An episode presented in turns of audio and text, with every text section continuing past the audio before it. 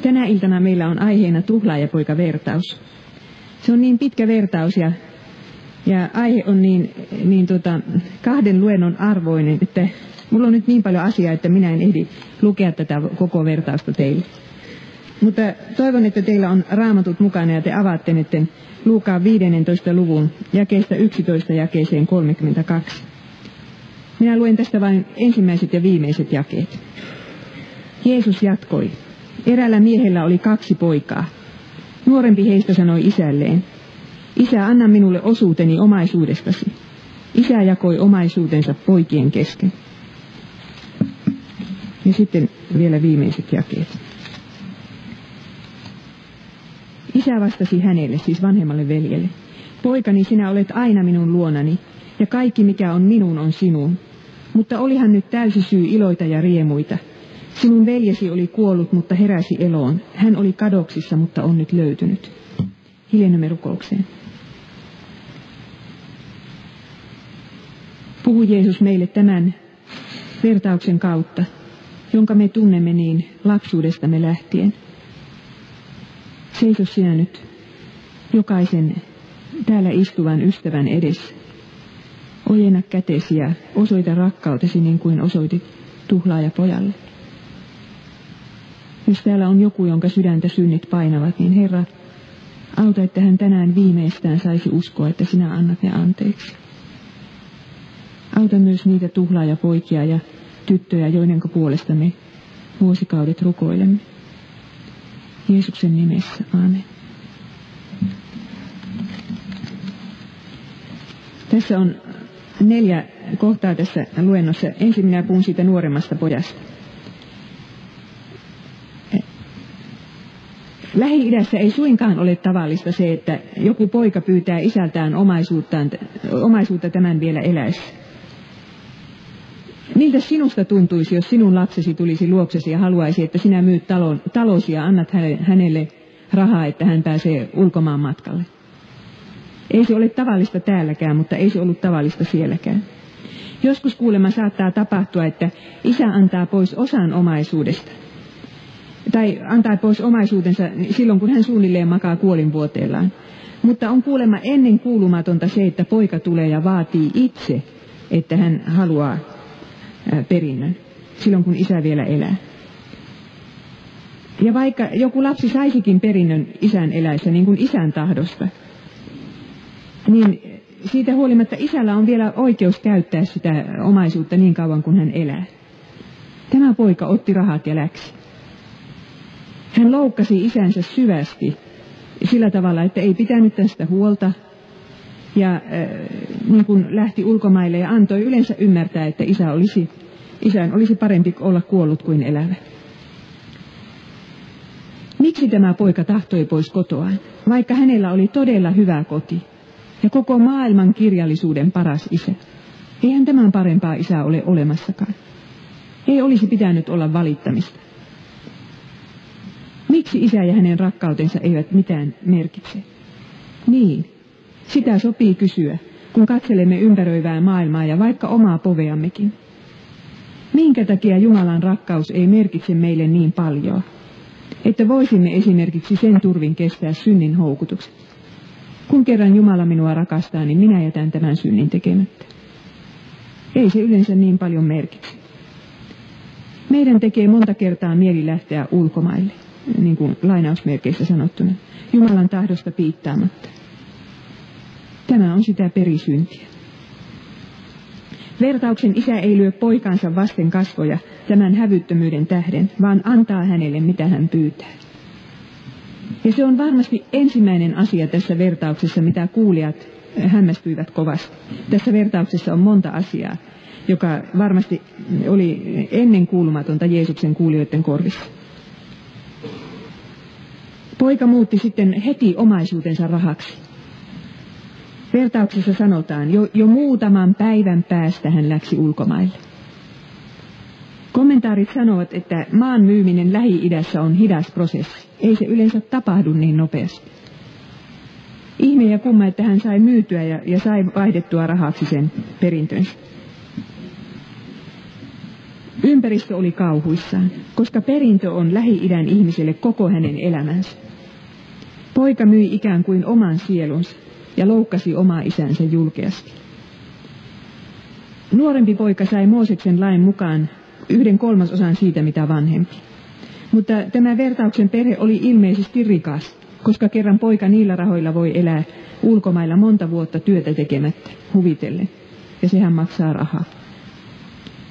Rahaa kului varmaan syömiseen ja juomiseen ja tyttöystäviin ja nopeisiin, jos ei autoihin, niin kameleihin.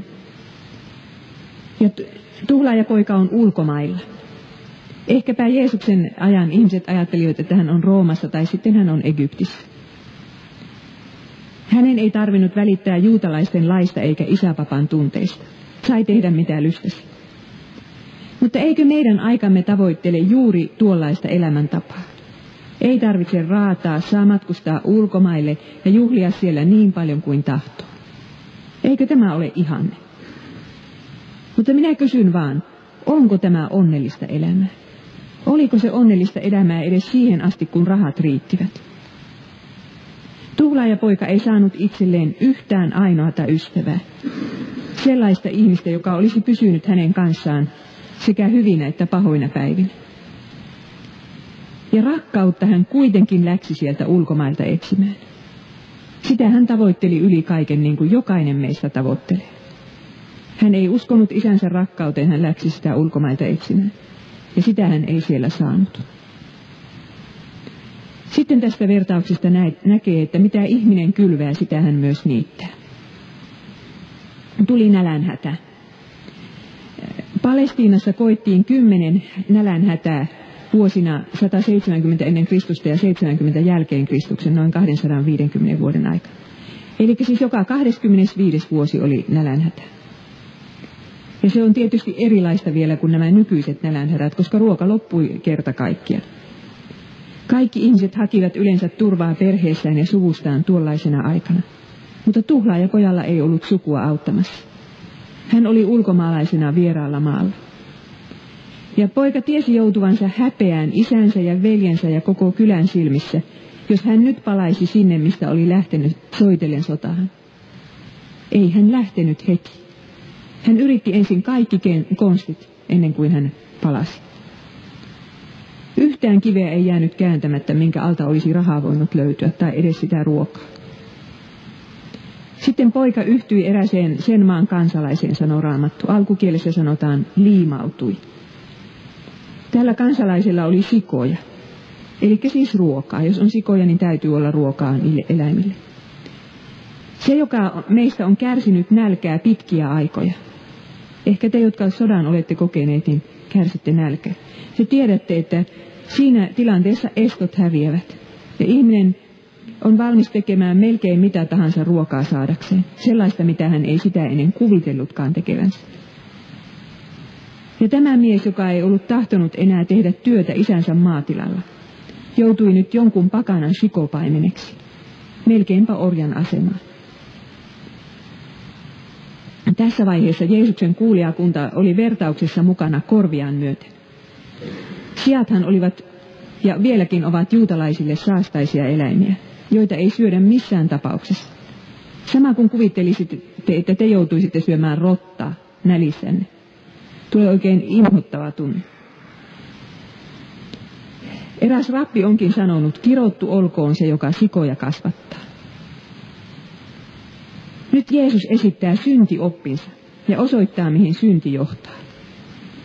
Monta kertaa meillä on semmoinen harhakäsitys, että Jeesus vähätteli syntiä. Antoi ymmärtää, että ei se nyt niin nuukaa ole. Ja se, kun hän seurasi, seurusteli publikaanien ja syntisten kanssa, tarkoittaa sitä, että no ei se nyt, ei se haittaa, että minä ymmärrän teitä. Mutta ei se niin ole. Tässä vertauksessa Jeesus antaa ymmärtää, että, että tuhlaajapoika oli etsinyt vapautta, mutta joutui orjuuteen. Hän oli etsinyt nautintoa, mutta päätyi nälkään ja kärsimykseen. Hänelle olisi kelvannut vaikka saastaisten sikojen ruoka, jos joku olisi sitä hänelle tarjonnut. Jeesus tahtoo sanoa, tuhlaajapoika vajosi samalle tasolle sikojen kanssa. Siihen siis synti meitä johtaa. vaikka se ensin on näyttänyt niin ihanalta ja houkuttelevalta kuin kielletyn puun hedelmä syntiin lankeemuskertomuksessa. Ja varmasti meillä joka ikisellä on tästä asiasta omakohtaista kokemusta. Mutta sitten tuhlaajapoika menee itseensä. Missä tila- tilanteessa sinusta on ehkä tuntunut, niin kuin tuhlaajapojasta siellä Sikalassa? En ole enää sen arvoinen, että minua isän lapseksi, Jumalan lapseksi kutsutaan. Nyt tämä kohta vertauksesta puhuu sille, joka joskus on ajatellut tai ehkä nytkin ajattelee, että minä en ole oikeastaan arvollinen tähän uskovaisen nimeen. Mitä tarkoittaa, että tuhlaajapoika meni itseensä? Tämä on harvinainen sanonta Uudessa testamentissa. Ja se on juuri ihan suoraan käännettynä, että mennä itseensä. No se tarkoittaa sitä, että tämä mies katsoi silmiin totuutta omasta tilanteestaan. Hän myönsi itselleen tuhlanneensa perintönsä, pilanneensa elämän ja monen muunkin elämän. Ehkä niin kuin isän elämän ja mahdollisesti monen tyttöparan elämän siellä vieraalla maalla. Hän ei puolustellut enää tekojaan sanallakaan, vaan tunnusti, että ulkomaiden lähtö oli ollut virhetikki. Ja hän oli tehnyt syntiä isänsä vastaan ja taivasta vastaan. Tässä on kaksi sanaa. Ja se taivasta vastaan tarkoittaa tietysti, että hän oli rikkonut Jumalaa vastaan. Synti ei koskaan ole syntiä vain ihmistä vastaan, vaan aina myös syntiä Jumalaa vastaan. Voi miten vaikeaa meidän ihmisten on saada tuollaista tunnustusta ulos suustamme. Minä olen tehnyt syntiä, piste. Ilman yhtään puolustuksen sanaa. Ilman syyn vierittämistä toisen niskoille.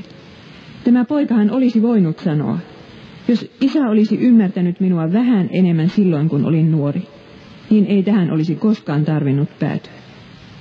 Tai sitten hän olisi voinut sanoa, miksi isä ei koettanut estää minua lähtemästä, vaikka on vanhempi ja viisaampi. Voi moni sanoa sillä tavalla. Tai sitten hän olisi voinut sanoa, että veljeni oli minulle aina niin inhottava, aina hän ylpeili sillä, että hän saisi suuremman osan tästä perinnöstä. Jos veljeni olisi vain ollut toisenlainen, ei minun olisi koskaan tarvinnut tästä kotoani lähteä. Ei, poika ei puolustaudu, vaan sanoo, minä olen tehnyt syntiä, minä eikä kukaan muu. Niin kuin latinaksi sanotaan mea culpa, minun syyllisyyteni. Oletko sinä koskaan mennyt itseesi ja myöntänyt pilanneesi ison osan elämäsi ja toisten elämää synneilläsi? Olenko minä tehnyt sen? Vai puolustaudummeko me vielä ja osoittelemmeko me sormella muita, jotka ovat meidän kurjuuteemme syypäitä? Varmasti muissa onkin syytä. Kenen meidän isä ja äiti olisi niin täydellinen ollut? Mutta meidän valintamme on se, miten me suhtaudumme siihen pahaan, mitä muut ovat meille tehneet. Valitsemmeko synnin ja katkeruuden vai taistelemmeko me niitä vastaan? Siitä valinnasta me olemme vastuussa Jumalan edessä. Mennessään itsensä tuhlaajapoika otti ensimmäistä kertaa vastuun omasta elämästään. Hänestä kasvoi aikuinen. Maailmassa on paljon tuhlaajapoikia, jotka eivät koskaan suostu siihen. He pakenevat totuutta viinaan, huumeisiin, itsemurhaan, mihin tahansa, kunhan ei vain tarvitsisi tunnustaa syyllisyyttä. Eli siis ei se välttämättä ole niin, että jos joku on tuhlaajapoika, niin hän palaa kotiin. Tämä tuhlaajapoika olisi voinut valita sen vaihtoehdon, että niin kuin olisi vaan jatkanut sillä tiellä. Mutta hän valitsi paluun. Ja varmaan siihen vaikutti se muisto, joka hänellä kaikesta huolimatta oli isästään jäänyt. Ja tämä, rakkaat ystävät, on kristillisen kasvatuksen lyömätön etu. Minä olen ollut siellä Japanissa, jossa ihmiset eivät tiedä tätä vertausta. Kun he joutuvat vankilamuurien sisäpuolelle, eivät he tätä tiedä. Minä olen kerran käynyt hyvin rakasta ihmistä vankilassa katsomassa. Ja kysynyt häneltä, että muistatko sinä tuhlaajapoikavertauksen? Ja hän muistaa sen kyllä. Ehkäpä tämä tarkoittaa, tämä vertaus, sitä meitä, jotka on lapsena kastettu.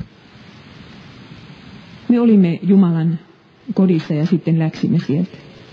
Ehkä se sitä tarkoittaa. No sitten tuhlaajapoika tekee parannuksen.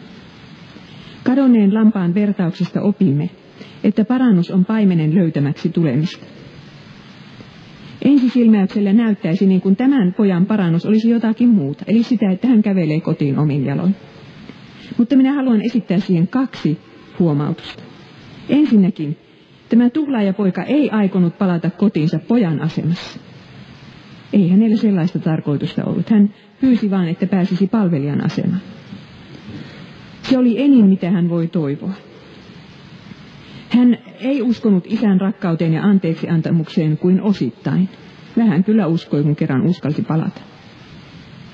Tuhlaajapojan kotiinpaluu oli erässä mielessä paluuta laintietä pitkin palvelijan asemaan, jossa hän sitten voisi ansaita, jos nyt ei ihan isän koko anteeksiantamusta, niin kuitenkin jokapäiväisen leivänsä. Mutta tämän lisäksi vielä vertauksen isä sanoo selvästi kahteenkin kertaan, että hänen poikansa löytyi ihan kuin kadonnut lammaskin. Löytyi. Jae kaksikymmentäneljä kolmekymmentäkaksi. Poika ei ollut vain kadoksissa, vaan suorastaan kuollut, sanoi isä. Kuka hänet löysi ja kuka hänet herätti eloon? Ei suinkaan poika itse, sikalassa istuessaan, vaan isä, muisto hänestä ja sitten hänen käytöksensä kotiintulon jälkeen. Kotiinpaluu oli varmasti vaikea tälle tuhlaajapojalle. Rahaa ei ollut. Koko matka piti kävellä. Montako sataa kilometriä, sitä emme tiedä. Ruumis oli laihtunut jo nälänhädän tähden. Varmasti vaan luuta ja nahkaa. Ja nyt piti taivaltaa satoja kilometriä niitä Lähi-idän helteisiä teitä, erämaateitä. Jalkineet kuluivat puhki. Kun hän tuli kotiin, niin isä sanoi, että pankaa kengät hänen jalkansa. Siitä voi päätellä, että jalat olivat paljaat, mikä muuten oli kuulemma orjan merkki. Siis vapaamies käveli sandaalit jalassa, orjat kävelivät parjain jaloin. Ja varmasti ne vaatteetkin, mitkä vielä olivat jäljellä, olivat haisevia riekaleita. Ja mikä häntä kotona odottaisi? Kyllä hän kerkesi sen monta kertaa sillä matkalla ajatella. Vihainen isä, vielä vihaisempi veli, halveksiva kylä. Jollakin tavalla poika luotti siihen, että hänen hyvä isänsä ottaisi hänet vastaan, mutta ehkä vasta perusteellisen nuhdesaarnan jälkeen ja enintäänkin palvelijan asema. Toisin kuitenkin kävi. No sitten ollaan kohdassa vanhempi veli. Millainen oli tämä mies? Mitä vanhempi veli oli tehnyt kaikki ne vuodet, kun hänen nuorempi veljensä oli ulkomailla? Työtä, työtä ja vielä kerran työtä. Pellolta hän tuli sinäkin iltana, kun hänen veljensä oli palannut ja siellä pidettiin juhlia. Hän tuli illalla sieltä. Hän teki ylitöitä varmaan niin kuin japanilaiset tekevät. Niin, talosta kuului huilun, mandoliinin ja rumpujen ääni. Paikalle, paikalle oli palkattu orkesteri ja tanssiryhmä, sanoo Veili, joka on tästä vertauksesta kirjan kirjoittanut ja minä olen sen kirjan lukenut. Käsiä taputettiin ja nauru raikui ja meteli oli kova. Tässä vaiheessa kuulijat todella ovat nyt sitten hyvin jännittyneitä, ne Jeesuksen kuulijat. Ja, ja Jeesus odottaa, että kehen ne oikein samastuvat. Siihenkö nuorempaan poikaan, jolle kävi niin hyvin, vai siihen vanhempaan, joka oli sitten katkera. Kaikkien, jotka kuulevat tämän vertauksen, on pakko samastua johonkin. Ja minä olen, kuulkaa, niin monta kertaa Japanissa nähnyt, että tavallinen ihminen samastuu siihen vanhempaan veljeen ja sanoo, että hänelle tehtiin väärin. Tämä on hyvin vaikea tavallisen japanilaisen ymmärtää. Ja niin olisi suomalaisenkin, jos me emme olisi niin tottuneet tähän vertaukseen. Niin. Tämä poika varmistaa asian, kysyy siis, että mikä, mitä on tapahtunut. Ja palvelija sanoo, että veljesi palasi ja nyt isä sitten on järjestänyt juhlat. juhlat. Mitä tämä poika olisi tehnyt, jos pikkuveli olisi merkinnyt hänelle jotakin? Hän olisi riemusta ratkennut. Mutta nyt hän ei suostu edes sanomaan veljeni. Hän sanoo isälleen, että tuo sinun poikasi. Minkälainen oli vanhemman veljen ja isän suhde? Tämä poika, ensinnäkin hän ei puhuttele isänsä, niin kuin kuulemma siellä pitäisi puhutella, sanottaisiin ensin, että isäni.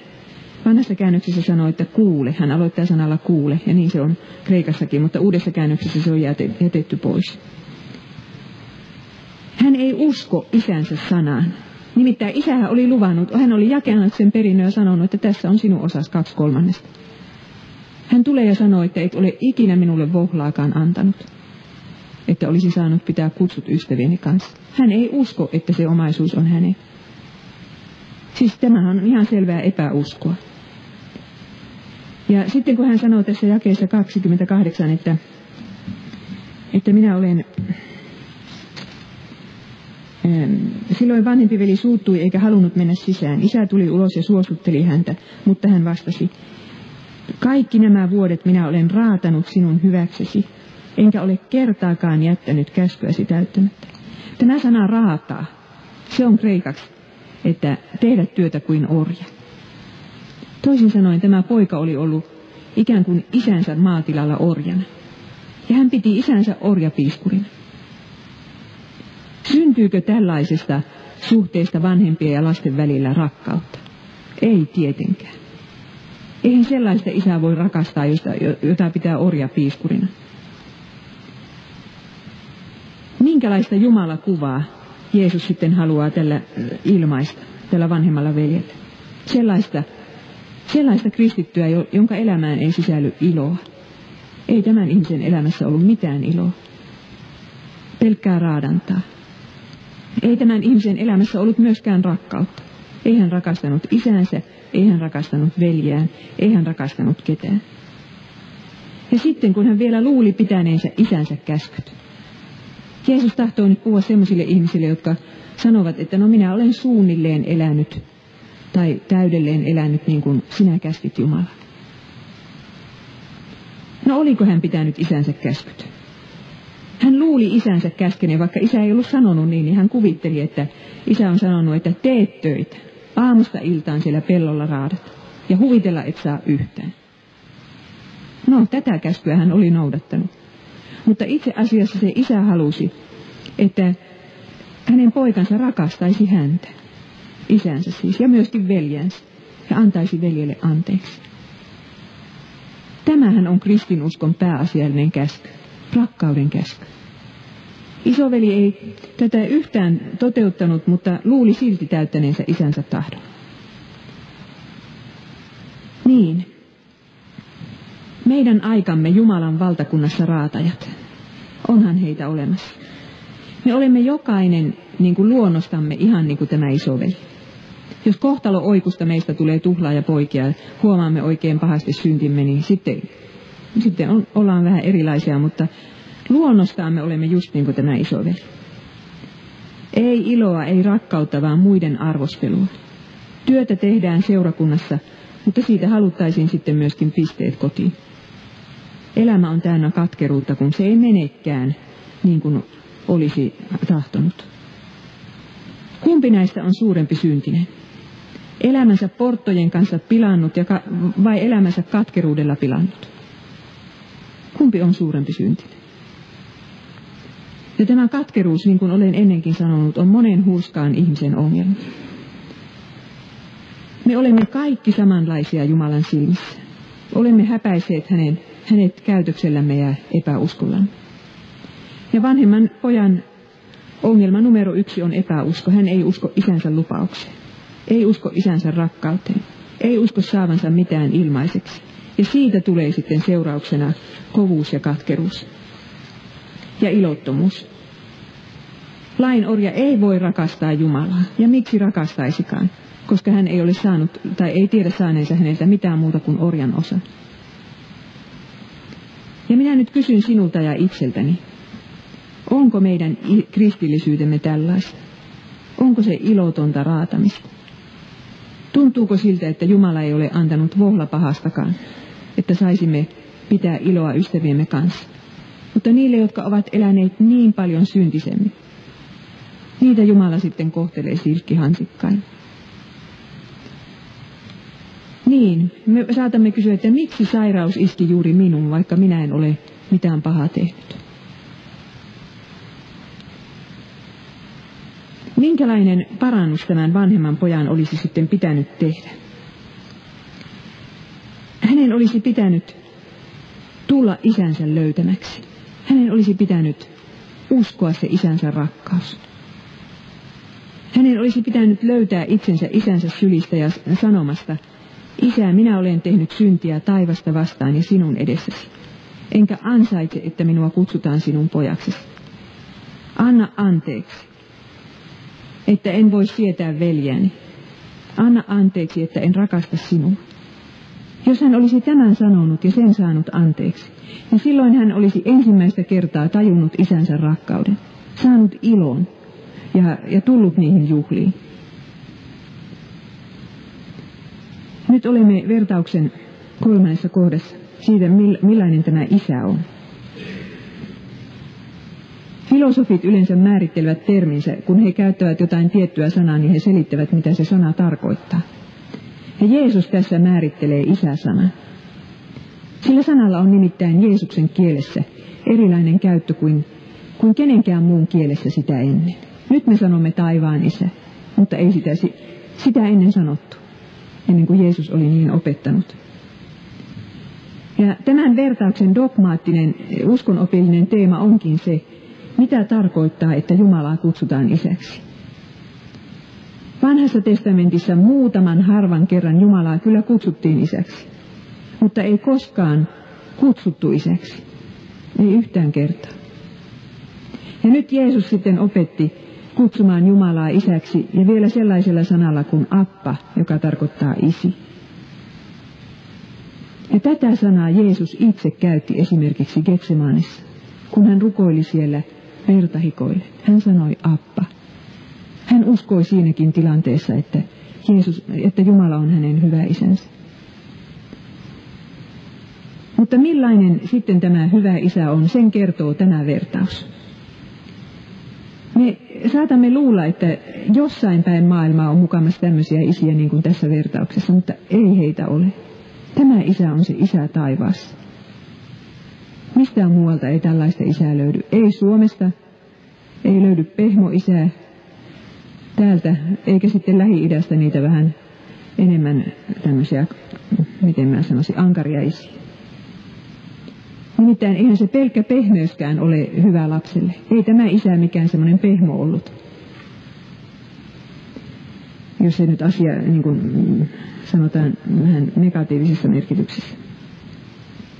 Millainen tämä isä sitten on? Tai vielä yksi asia tuosta isästä. Psykologiahan usein sanoo näin, että kun joku rupeaa sotkemaan psykologiaa ja kristinuskoa keskenään, niin tämmöinen juttu, että joku voi sanoa, että et voi uskoa hyvään taivaalliseen isään, jollet ole sellaista kohdannut elävässä elämässä. Ja minusta tämä on hirveä oppi. Minkä sille mahtaa joku, jolla on ollut huono isä? Psykologia ottaa kaikki mahdollisuudet häneltä pois. Tai sitten vaaditaan, että pitää olla joku, tulee joku korvike-isä siinä sitten, mutta entä jos ei tule?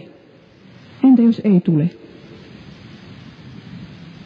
Minä olen nähnyt sen, että tämä Raamatun lehdiltä voi Jeesus nousta ja taivaallinen isä voi nousta niin elävänä persoonana, että kun Jeesuksen kanssa puhuu, niin on niin kuin jonkun, todellakin jonkun näkyvän ihmisen kanssa puhuisi. Ja kun minä tämän Jeesuksen saan kohdata Jumalan sanassa, niin minä, hän parantaa näitä haavoja, vaikka kukaan muu ei minusta välittäisi. Minä vastustan tätä psykologian oppia, että meidän uskomme Jumalaan niin riippuisi jotenkin loppujen lopuksi meidän ihmissuhteistamme. Kyllä se aluksi saattaa riippua, mutta sitten kun me evankeliumin lehdillä tutustumme Jeesukseen, niin sitten se muuttuu. No niin, mitenkä isä siis kohteli nuorempaa poikaa? Tässä on kolme, kolme tota niin, asiaa, jotka nyt vähän on tullut ilmi, mutta minä vielä kertaan. Ensinnäkin hän antaa omaisuuden vastaan sanomatta. Minä kun pidin tätä raamattupiiriä, mikä, tota, kun harjoittelin tätä raamattuluentoa pitämällä raamattupiiriä ja kysyin kysymyksen, että minkä takia tuo isä oikein antoi sen omaisuuden. Ja siinä yksi osaottajista muisteli, kun joku hänen veljensä, lapsi oli tullut sen veljen luo viisitoistavuotiaana sanoi, että nyt minä lähden, nyt minä lähden kotoa. Mitä se isä vastasi? Koittakaapa arvata. Mitä pahaa minä olen sinulle tehnyt, että sinä minua näin kohtelet? Mitä pahaa minä olen sinulle tehnyt? Noin tekisi mieli sanoa. Mutta tämä isä ei sanonut sillä tavalla. Hän ei sanonut mitään. Ja tiedättekö, mitä suurempi rakkaus, sitä suurempi on tuska, kun se rakkaus torjutaan. Mutta kaikkein suurin rakkaus antaa rakastetulleen vapauden myös lähteä ja suostuu hylätyn osaan.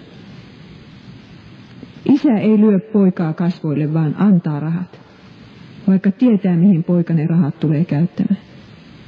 Semmoinen on Jumala. Ja Jumala ei estä meitä, jos tahdomme hänet hylätä.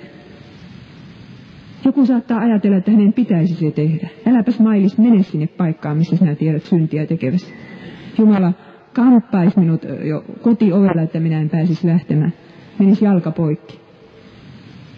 Mutta jos hän näin tekisi, niin minusta ei koskaan tulisi aikaihmistä. Minä olisin robotti, joka tekisi mitä Jumala tahtoo. Jumala rakastaa meitä niin paljon, että hän antaa vapauden lähteä. Ei estä meitä, jos tahdomme hänet hylätä. Jumala tietää, ettei rakkautta voi pakottaa. Ja hän tahtoo rakkautta, ei mitään muuta. Jos hän estäisi poikaa lähtemästä, tämä vihaisi häntä, kuten vanhempi veli teki. Vaikka ei hän häntä oltu edes estetty lähtemästä. Sitten toiseksi, tämä isä, isän rakkaus se odottaa. Meillä on semmoinen kuva tästä tuhlaajapoika-vertauksesta, että se talo oli, oli kukkulalla, semmoinen kartano. Isä seisoo siinä portin pielessä ja odottaa. Mutta jos tämän Beilin kirjaan on uskomista, niin hän sanoo niin, että ei siellä mitään taloja, ei edes maalaistalot sijainneet muuta kuin kylissä. Kaikki olivat kylissä kapean kujan varrella. Jos ovella seisoi, niin ei nähnyt enintään kuin vain siihen kaupungin portille asti. Jos halusi nähdä, niin kuin tästä isästä sanotaan, että kun hän oli vielä kaukana, niin isä näki hänet. Jos halusi nähdä kauas, niin piti kiivetä vaikka katolle. Ja kuvitelkaapas tätä isää. Siellä se istuu katolla. Montako tuntia, montako vuotta, montako aamua ja päivää ja auringonlaskua. Tällä tavalla Jeesus odottaa sinua ja rakkaitasi. Ja sitten, mikä se vastaanotto oli? Isä juoksee vastaan. Minä en tätäkään juttua ymmärtänyt ennen kuin luin siitä kirjasta, että, että Lähi-idässä miehet eivät ehdottomasti juokse. Naiset saattavat juosta, mutta miehet eivät juokse. Koska niillä on semmoinen se kaapu, että voidakseen juosta, niiden täytyy nostaa helmojansa ja säärien näkyminen on arvolle sopimatonta. Äiti voisi juosta, mutta isä ei. Ja sitten isä juoksee tässä. Sitten hänen olisi sen ajan ajattelutavan mukaan pitänyt nuhdella ja rankaista poikansa. Pojan olisi pitänyt langeta maahan ja suudella isänsä jalkoja. Käsiäkin saa suudella vaan, jos on välit hyvät.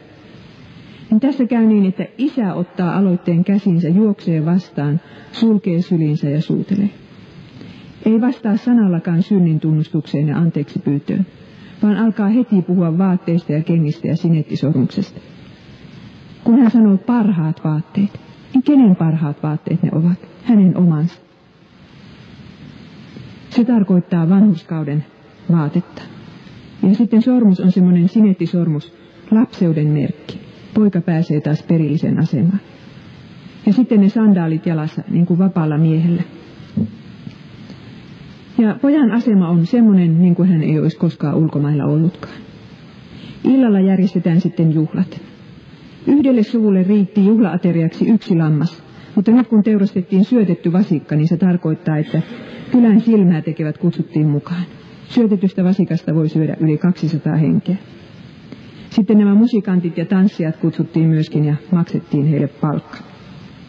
Isä aikoo osoittaa koko y- yhteisölle, että nyt tämä poika on hänen poikansa. Se oli kuollut, mutta on jälleen herännyt henkiin. Ja jos joku loukkaa sitä poikaa, niin hän loukkaa myöskin isää. Tällainen on Jeesuksen isä syntistä kohtaan, samanlainen kuin Jeesus itse. Tällainen hän on tänäkin iltana myös sinua kohtaan, vaikka olisit mitä pahaa tehnyt. Ja sitten hän ikään kuin sanoo niille fariseuksille, jotka häntä kuuntelevat, olen valmis maksamaan mitä tahansa, saadakseni syntiset tulemaan isän kotiin. Siksi syön yhdessä heidän kanssaan. Ja tämän tuhlaajapojan parannus on sitä, että isä ottaa kadonneen ja kuolleen poikansa tällä tavalla vastaan. Isä parantaa pojan elämän. Vasta isänsä sylissä poika tajuaa, ettei suurin ongelma ollutkaan tuhlattu raha, vaan isän särkynyt sydän. Poika ymmärtää, miltä isästä tuntui menettää hänet ja odottaa häntä takaisin pitkät vuodet. Ja tämä synnyttää hänessä vastarakkautta isää kohtaan. Nyt isä saa aikaan sen, mitä se pakottaminen ei olisi saanut aikaan. Poika rakastaa häntä. Ja nyt hän palvelee isänsä vapaaehtoisesti. Seuraavana aamuna hän lähtee ilomielellä pellolle töihin, toisin kuin se vanhempi vei. Rakkaat ystävät, maailmassa ei ole mitään muuta tapaa oppia rakastamaan Jumalaa kuin syntien anteeksiantamus. Ei mitään muuta tapaa. Hengen voimakaan ei voi saada sitä aikaan. Tämä on ihme, jonka saa aikaan syntien anteeksiantamus. No entä sitten isä ja vanhempi poika? Veili sanoo, että se vanhempi poika häpäisi isänsä yhtä paljon kuin nuorempi. Nimittäin kun isä oli järjestänyt kutsut, ja poika ei tullut sisälle. Niin mitä tavallinen isä tekisi siinä tilanteessa? Käskisi orjien mennä ottamaan sen pojan kiinni, panisi sen kotiarestiin, ja kun juhlat ovat ohi, niin saisi selkäänsä se poika. Vaikka olisi kuinka aika ihminen. Mutta mitä tämä isä tekee? Hän tulee ulos ja alkaa puhua leppeästi ja suostutella. Jeesus tahtoo sanoa, samalla tavalla taivaallinen isä suostuttelee teitä, te fariseukset, että suostuisitte tulemaan taivaan pitoihin. Ja sitten isä sanoo, poikani. Tässä tuhlaajapoika-vertauksessa poikasana esiintyy yhdeksän kertaa. Ja kahdeksan kertaa se poikasana on hyios, semmoinen tavallinen poikasana. Mutta tässä tämä sana on teknon, joka, josta Peili sanoi, että sen voisi käyttää, että, kääntää, että rakas poikani. Se tarkoittaa niin kuin oikeastaan pientä poikaa, mutta se, se voitaisiin myös kääntää rakas poikani. Ja sitten isä sanoo, kaikki mikä on minun on sinun. Ei vieläkään kuulkaa suutu ja sano, niin kuin, että anna kuulla, että kuka käskee, vaan sanoo, että kaikki mikä on minun on sinun. Sitten on tämä, minulla vielä neljäs kohta tässä luennossa, kolmas poika. Ensinnäkin Jeesus ja isä ovat yhtä. Jeesus sanoi, että minä ja isä olemme yhtä. Ja mitä se tarkoittaa tämän vertauksen valossa? Se tarkoittaa, että millainen Jeesus on, sellainen on myös taivaallinen isä. Ja toisinpäin, millainen on tämän vertauksen isä, sellainen on myös Jeesus, jos kerran Jeesus ja isä ovat yhtä. Ja sitten Jeesus sanoo myöskin Johanneksen evankeliumissa, mitä isä tekee, sitä myös tekee poika. Mitä isä tekee, sitä tekee myös poika. Eli isän teot tässä vertauksessa ovat myös Jeesuksen tekoja. Jeesus ei pakota ketään pysymään yhteydessään, niin kuin ei vertauksen isäkään pakottanut sitä poikaansa. Jeesus tyytyy kestämään hylätyn rakkauden tuskat. Jeesus odottaa syntistä kotiin yhtä innokkaasti ja hellittämättä kuin vertauksen isä odotti. Ja Jeesus ottaa syntiset vastaan samalla tavalla kuin vertauksen isä otti poikansa vastaan. Sen takia Jeesus söi syntisten kanssa, koska tämä isä tässä vertauksessa söi sen syntisen poikansa kanssa. Isä ja poika tekevät samoja tekoja. Mutta myöskin Jeesus suhtautuu fariseuksiin samalla tavalla kuin tämän vertauksen isä suhtautui poikaansa. Näin lain orjiin. Tämä seikka meiltä usein jää huomaamatta. Jeesus rakastaa näitä, tätä isonveljen kaltaisia lapsia, rakastaa yhtä paljon kuin sitä tuhlaajapoikaa. Hän nöyryyttää itsensä niin kuin se vertauksen isä ja suostuttelee näitä lainorjaa tulemaan sisälle ilojuhliin. Kutsuu heitä rakkaaksi pojakseen. Sanoo, että kaikki hänen omansa kuuluu heillekin, jos he vain suostuvat ottamaan sen vastaan. Ja tänä iltana on se tärkeä kysymys, että kumpaako näistä pojista me muistutamme? Sitäkö, joka, joka lähti vetämään? Vai sitäkö, joka jäi kotiin? Mutta sitten vielä, kun puhutaan tästä kolmannesta pojasta. Minä olen kirjoittanut sille kaksi vaikeaa sanaa, typos ja antitypos. Väittäisin, että koko ihmiskunta muistuttaa jompaa kumpaa näistä vertauksen pojista. Olisi mukavaa, jos olisi vielä kolmas ryhmä ihmisiä, jotka olisivat tämmöisiä niin kuin vähän parempia, että Jumala voisi sanoa, että hänen lasten kasvatuksensa on jonkun kohdalla onnistunut. Mutta kaikki me tämän maailman ihmiset olemme joko tuhlaajapoikia tai niitä vanhempia veljiä. Kaikki me lähdemme hyvän isämme luota, joko kirjaimellisesti tai sitten sydämemme sopukoissa. Molemmista tulee orjia. Toinen on orja siellä sikalassa, toinen on orja isänsä kotona. Toinen on syniorja ja toinen on lain orja. Sekä lain rikkojat että sen noudattajat turmelevat Jumala suhteensa. Ja sen takia näitä tämän vertauksen poikia voitaisiin niin kuin oikeastaan nimittää sen pojan vastakohdaksi, minkä Jumala tahtoi luoda silloin, kun hän loi ihmisen. Ja se tarkoittaa se antitypos, vastakohta. Jumala suunnitteli ihmiset lapsikseen, mutta eipä se lapseus heille, meille kelpaa. Syntiin lankeemus pilasi kaiken. Mutta sitten Jumalalla on vielä yksi poika. On se yksi poika. Ja hän on juuri sellainen kuin pitääkin. Hän on se pojan typos, se, se semmoinen malliesimerkki. Myös Jumalan poika lähtee vieraaseen maahan, mutta ei tuhlatakseen isänsä omaisuutta omiin huvituksiinsa, vaan tehdäkseen hänen tahtonsa. Tämä Jumalan poika, hän suostuu orjan osaan. Ei syntinsä tähden, kuten vertauksen pojat, vaan rakkauden tähden. Ja myös Jumalan poika joutuu näkemään nälkää. Myös hän tulee ystäviensä hylkäämäksi. Ja myös hän putoaa yhteiskunnan alimmalle asteelle, ikään kuin sikalaan, silloin kun hän tulee ristillä kirotuksi. Miksi niin käy? Tuollaista kohtaloa Jumalan poika ei olisi ansainnut. Ja sitten kun tämä Jumalan poika on isänsä tahdon täytettyään palaamassa pitkältä matkaltaan kotiin, tapahtuu se, mikä ei saisi tapahtua. Isä lyö oven hänen nenänsä edessä kiinni. Ei puhettakaan, että isä sulkisi hänet sylinsä ja järjestäisi juhlat. Jumalani, Jumalani, miksi minut hylkäsit? Miksi Jeesukselle piti käydä näin, vaikka hän olisi totisesti ansainnut aivan muuta? Autuaan vaihtokaupan tähden. Jos ei Jeesus olisi suostunut kestämään sitä kohtelua, mikä tuhlaajapojalle lain mukaan olisi kuulunut. Ei tuhlaajapoika olisi saanut osakseen sitä kohtelua, joka Jeesukselle lain täyttäjälle olisi kuulunut. Ovi paukahti väärän ihmisen nenän edessä kiinni. Väärän ja oikean. Sillä ristillä Jeesus riippui meidän tuhlaajapoikien ja, me, ja veljemme fariseusten sijaisena. Tässä on tämän vertauksen salaisuus. Mitä se maksoi Jeesukselle, että hän hankki tuhlaajapojalle tervetulotoivotuksen ja laps, lapseksi pääsyn? Monet kommentaarit ja kristityt ihmettelevät sitä, että tuhlaajapoika-vertauksessa, joka on kuitenkin oikeastaan niitä kristinuskon keskeisimpiä oppeja, niin siinä ei ole sovitusta ollenkaan. Siinä kuvataan vain isää, joka ottaa, ottaa äh, syntisen vastaan, mutta ei yhtään sanota sitä millä perusteella. Minä olen tämän keksinyt niin sanotusti omasta päästäni tämän, että Jumalalla on tämä kolmaskin poika.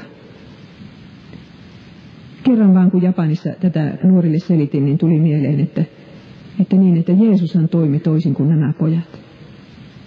Ja ehkä Jeesus tätä vertausta kertoissaan ajatteli tätä typosta ja antityposta. Vertaus kertoo meille sen masentavan tosiseikan, että kaikki ihmiset maan päällä ovat orjia, joko synnin orjia tai sitten lain orjia. Kukaan meistä ei ole vapaa, jos ei suostu autuaaseen vaihtokauppaan Jeesuksen kanssa. Jeesus oli perillinen, mutta tuli orjaksi pelastaakseen veljensä. Niinhän sanotaan Filippiläiskirjeen toisessa luvussa. Älkää tavoitelko vain omaa etuanne, vaan myös muiden parasta.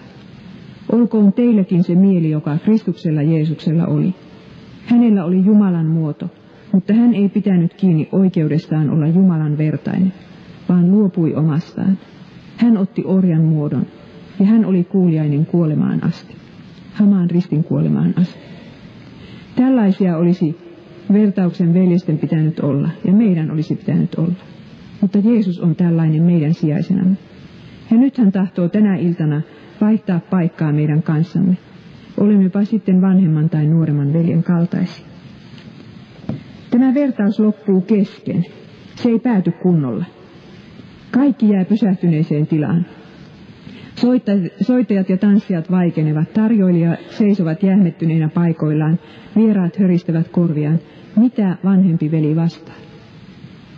Miksi Jeesus ei sano, mitä hän vastaa? Siksi, että hän ei voi vastata kuulijoidensa puolesta. Heidän tulee itse vastata omasta puolestaan. Mitä sinä tänä iltana hänelle vastaat?